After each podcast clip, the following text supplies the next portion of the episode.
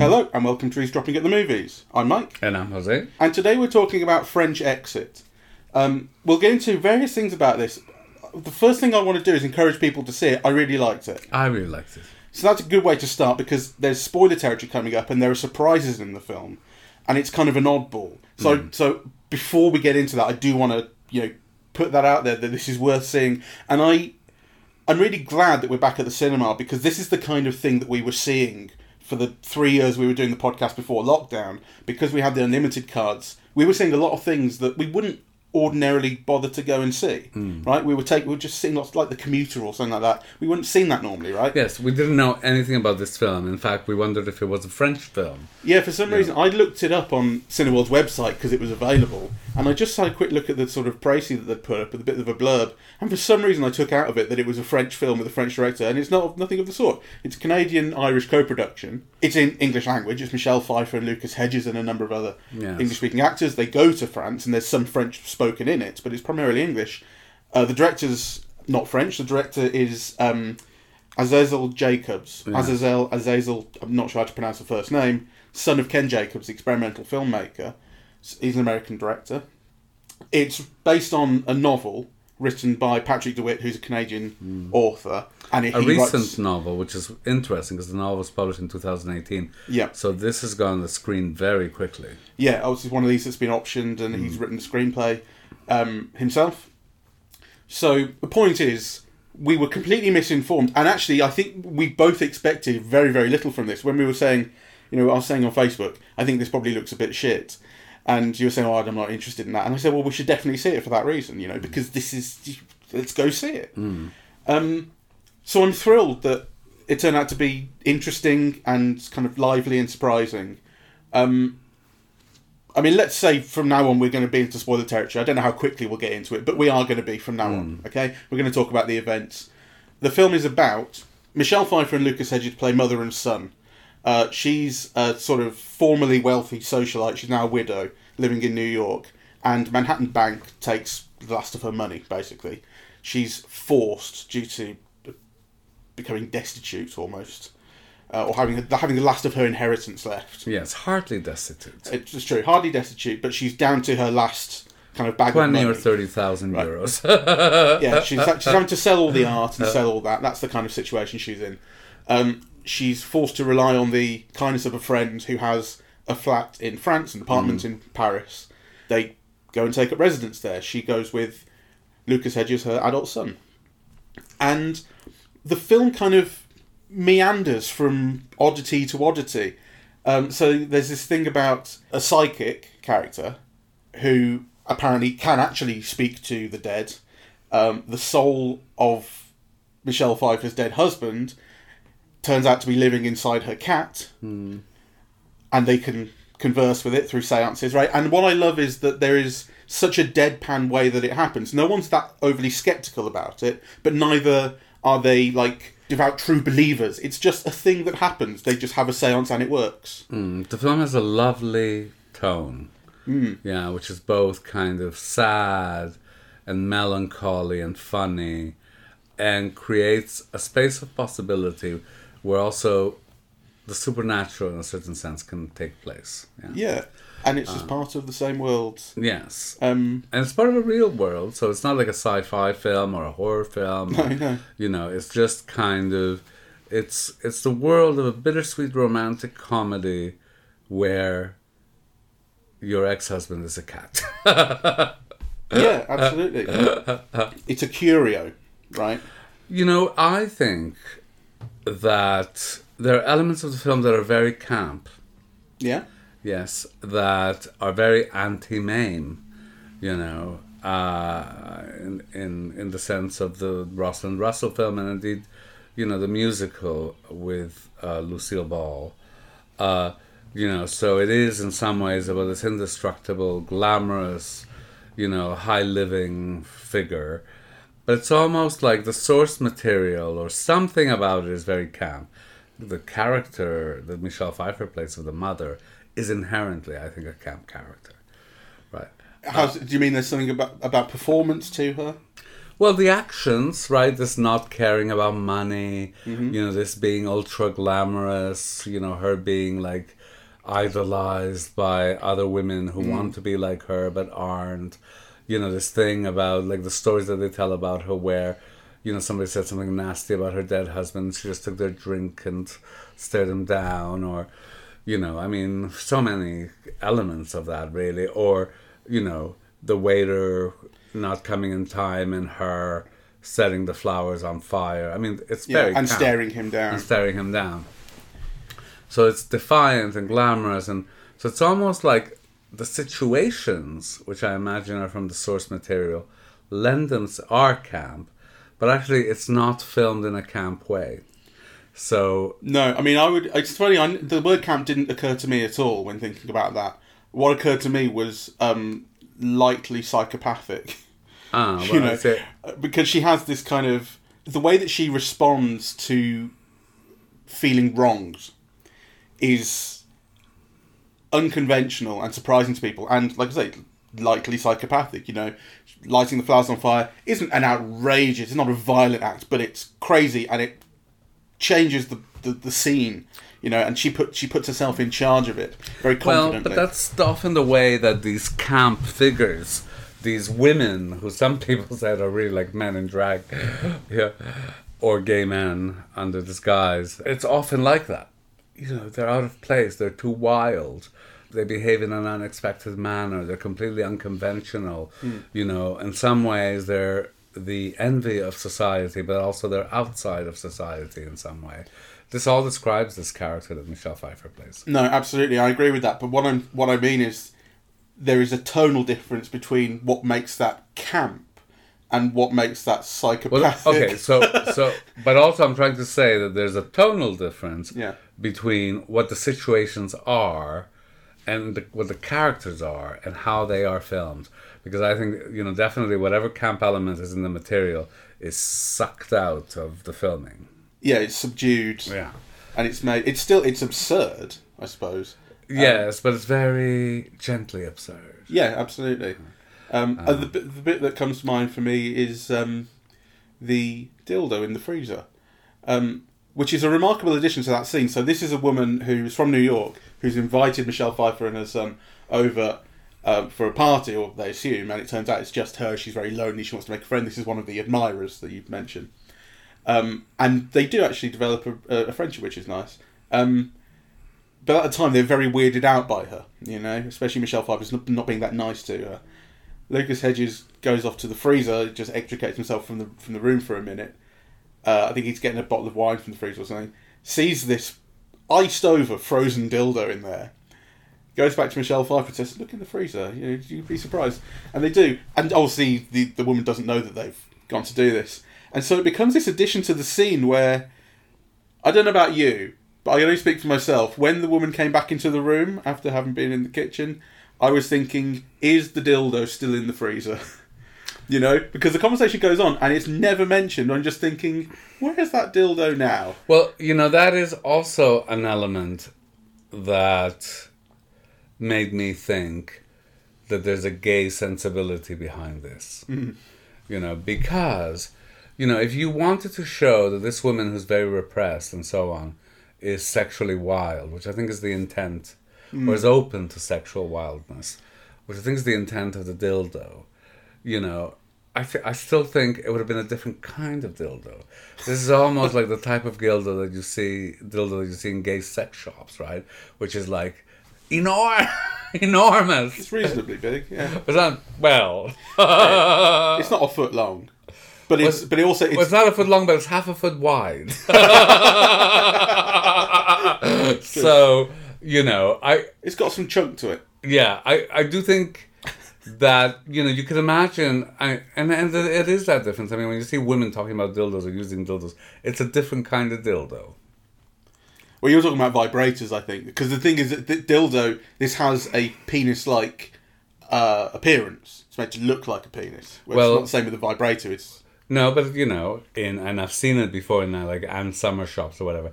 They do not look like the ones in the gay sex shops, which are big. I know I've been to Amsterdam. Don't you worry. Anyway, I, I think I'm just here trying to establish this point that there is like a gay sensibility somewhere in this material that is not carried out fully in the film. And I'm not saying that's a fault with it. I'm just observing. Yeah, yeah. Yeah, that kind So it's something of, the film hints at. well, it's something that the film deploys, but only to an extent. Yeah, That Right. Kind of. I think it's somewhere. Well, I suspect it's somewhere in the source material. Yeah, but the direction, which I think we have to talk about what we mean by direction. I think the film is visually very unexciting, hmm. right? But there is something about the performances and the tone of the film that I think is a very considerable achievement. I want to bring up the word tone because this occurred to me. I, I was thinking when we were walking back from the cinema just now.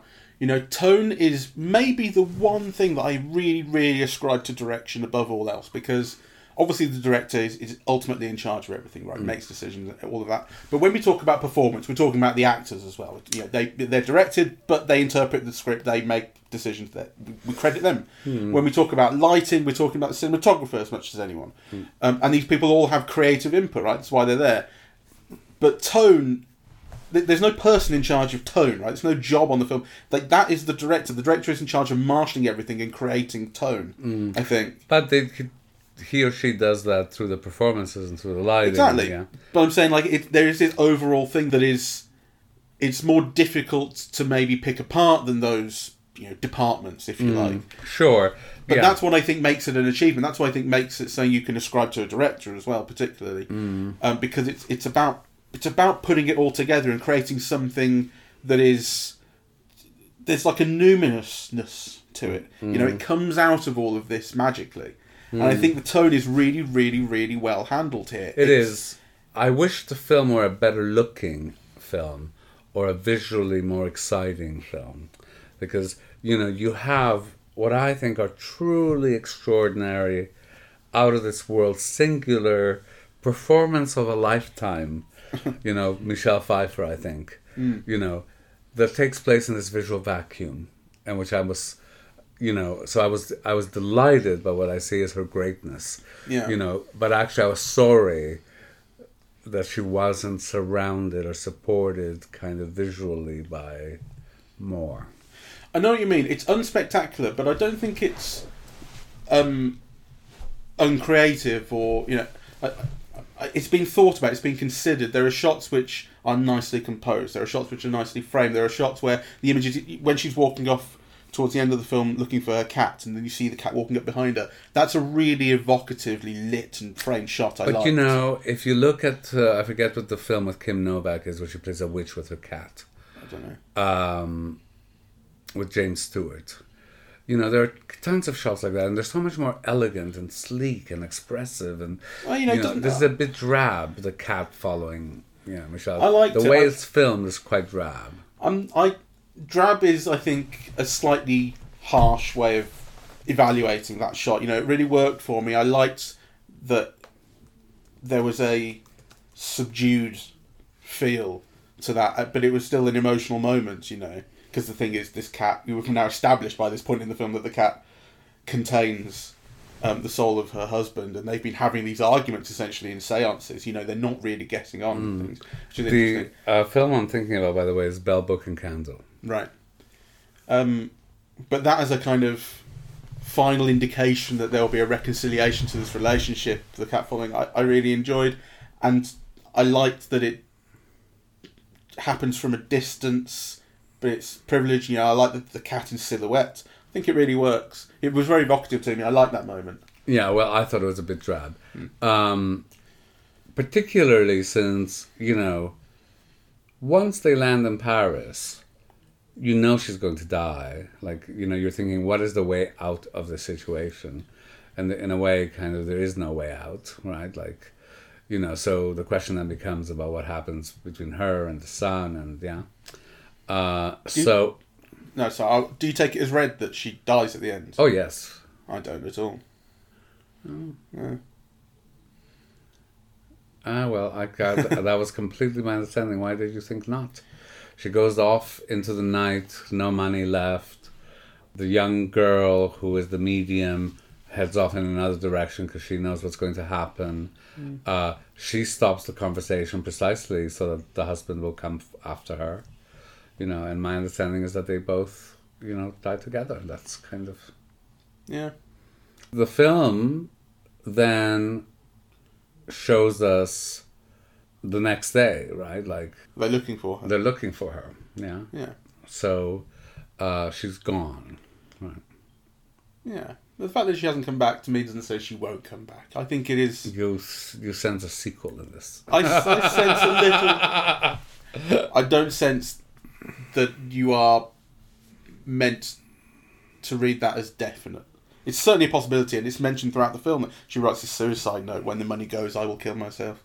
But it's always kind of balanced back. Like she says, it was a bad day. I didn't, you know, I was dramatic. Well, my whole interpretation of the film hinges on that. Right. You know, because I think, you know, she said her goodbye to her son. She's explained that the father was not that bad. She's explained her complex relationships to him. They've established a love for each other. So now, both the husband and her, who hadn't wanted him in the first place, uh, get out of his way so he can have a proper life. Because you've also seen throughout the film that she's a barrier to him having a fulfilled life. That's true. And the film is called French Exit, Yeah. which is, you know, people may know that as an Irish goodbye, leaving without saying goodbye, Yes. um, which is what she does at the end. Yeah. So, So, that's a clue in itself. uh, I kind of Yeah. uh, anyway, that's my reading of it, and I thought you know it was it was lovely. I, I loved the tone. I found it very funny. It's unexpectedly surprising in, a minor key, right? Like so, there isn't any grand. It isn't depicted as grandly. You know, so little things are hinted at. Yeah, like the thing about the cat. You know what he's like, don't you? So the film has a lovely tone. It's very warm and engaging and sympathetic. And Michelle Pfeiffer is so ultra languid and glamorous. And, you know, you feel that every move in her face is deliberate and accentuates something and makes a point, right? Um, but also doesn't feel forced, yeah, kind of. You know, I think it's a it's a really it's a great glamour performance. Well, the moment she arrives on screen at the start is in a scene set from years before the main body of the film, when Lucas Hedges is maybe 12 years old at school, and she goes to drag him out of school. She's claiming him back. You get the sense, right? You know, she, she, he, she's been away from him for a long time. She's dragging him out of school to have him. And she has this, you know, orange hair, red lips, white face, green dress.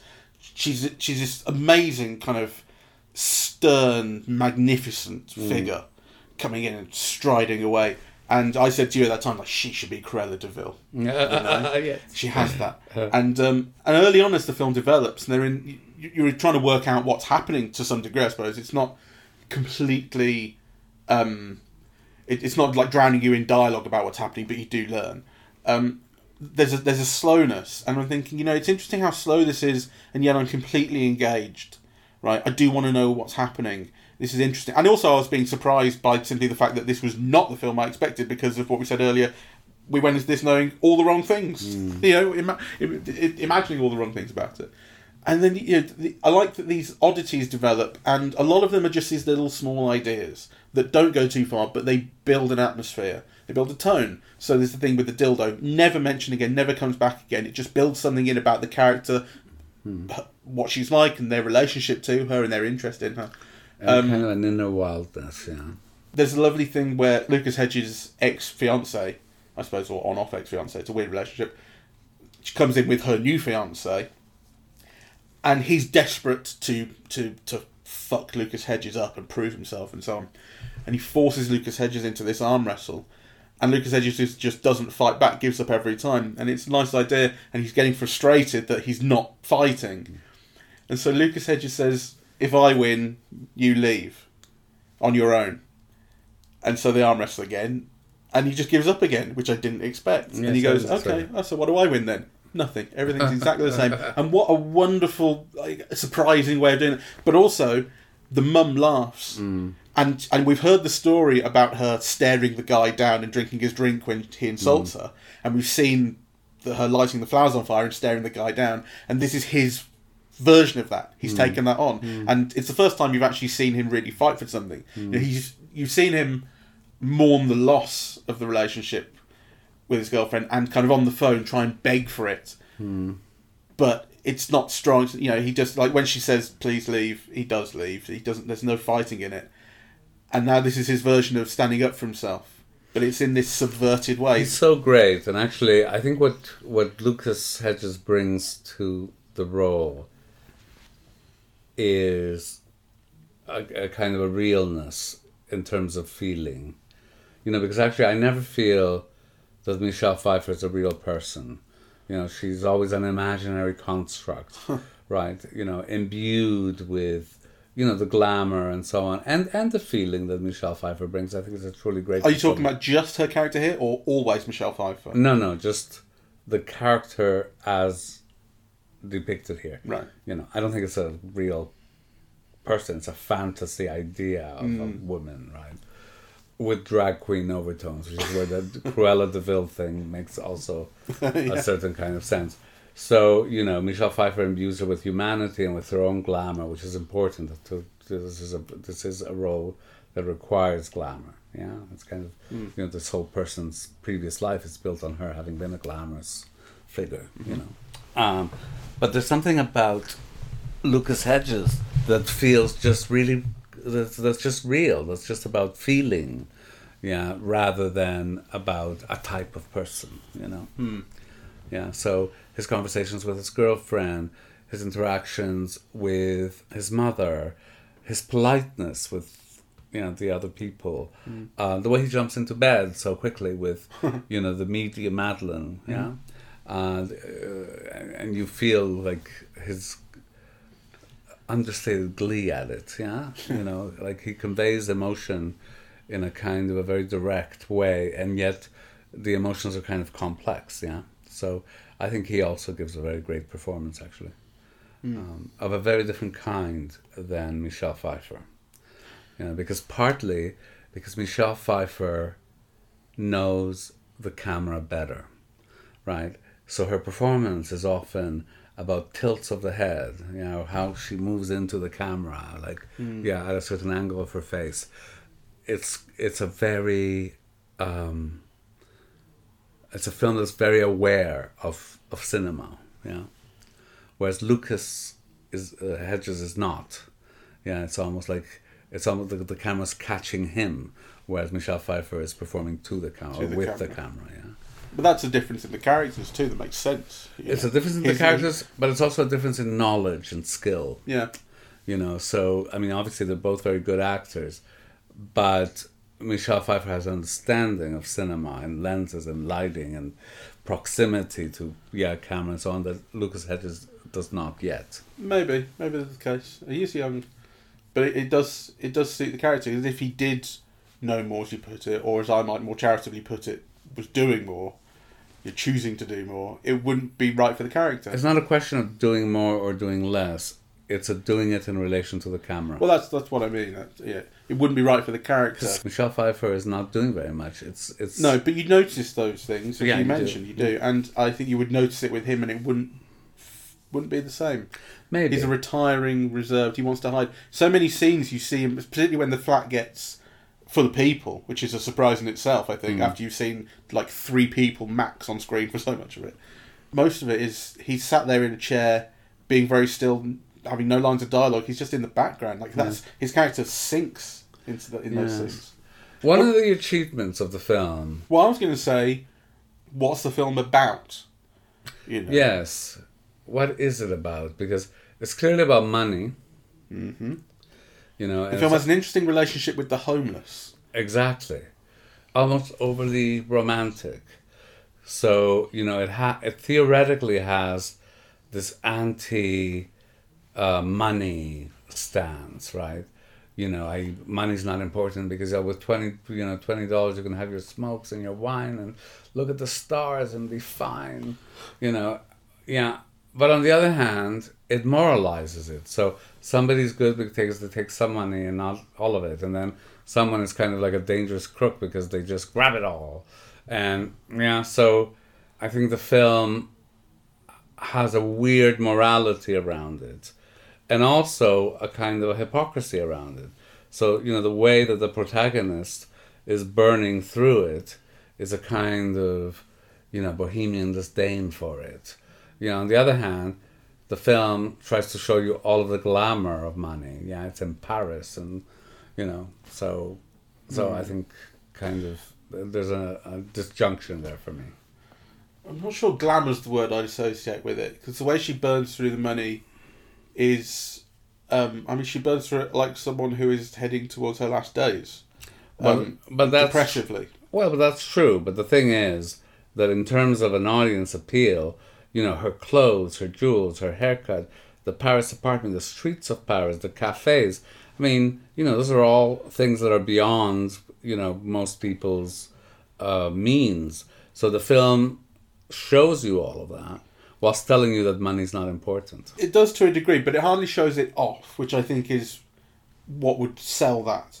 You know, it's it's it's the world that she's living in, but it's subdued and It is subdued. On the other hand, you know, there's that whole shopping thing about buying, you know, spice, uh, spending two thousand dollars on groceries.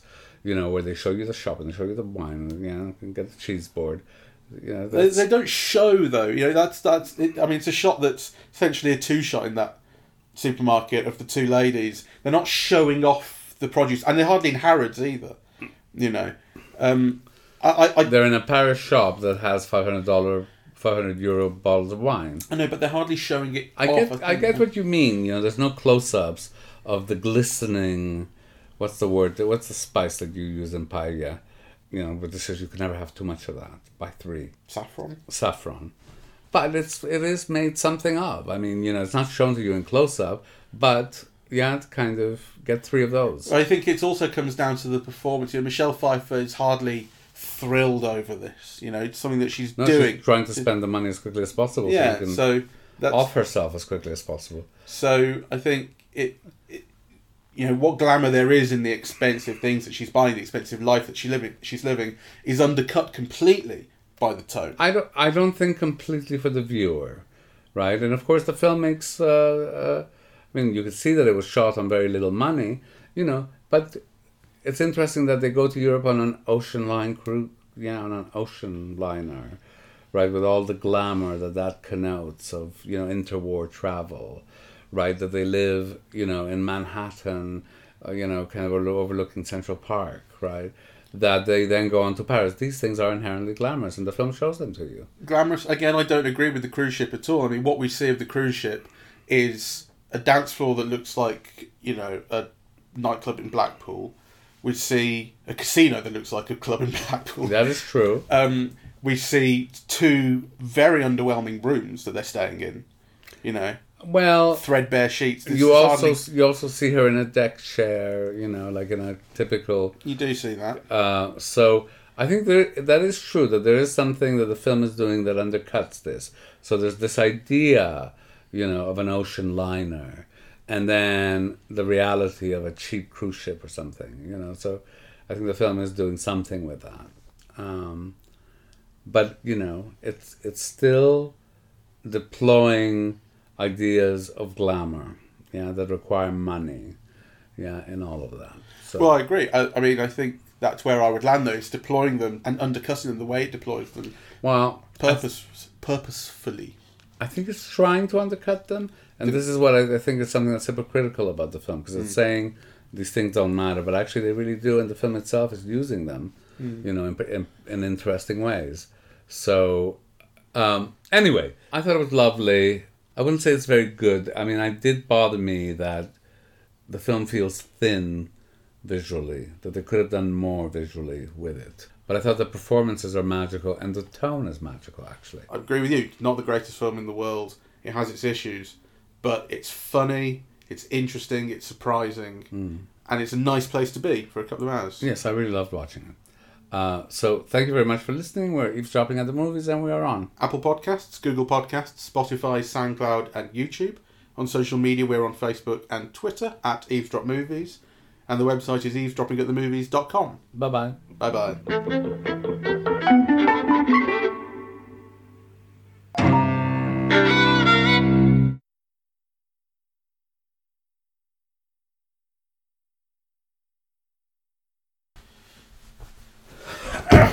Shit! I think something just maybe one snapped Well, if it snapped, you know, at the bottom. It, one of the springs, maybe. maybe. It doesn't matter. I mean, I, you know, I need a new sofa, but uh, um, I thought that one would last for. It has lasted, to be fair, for four years of me sitting on it. no, that's all right. You know. So, um, go on. You know, well, look, like, I, I think I've lost weight, but that did not fool the couch. Apparently.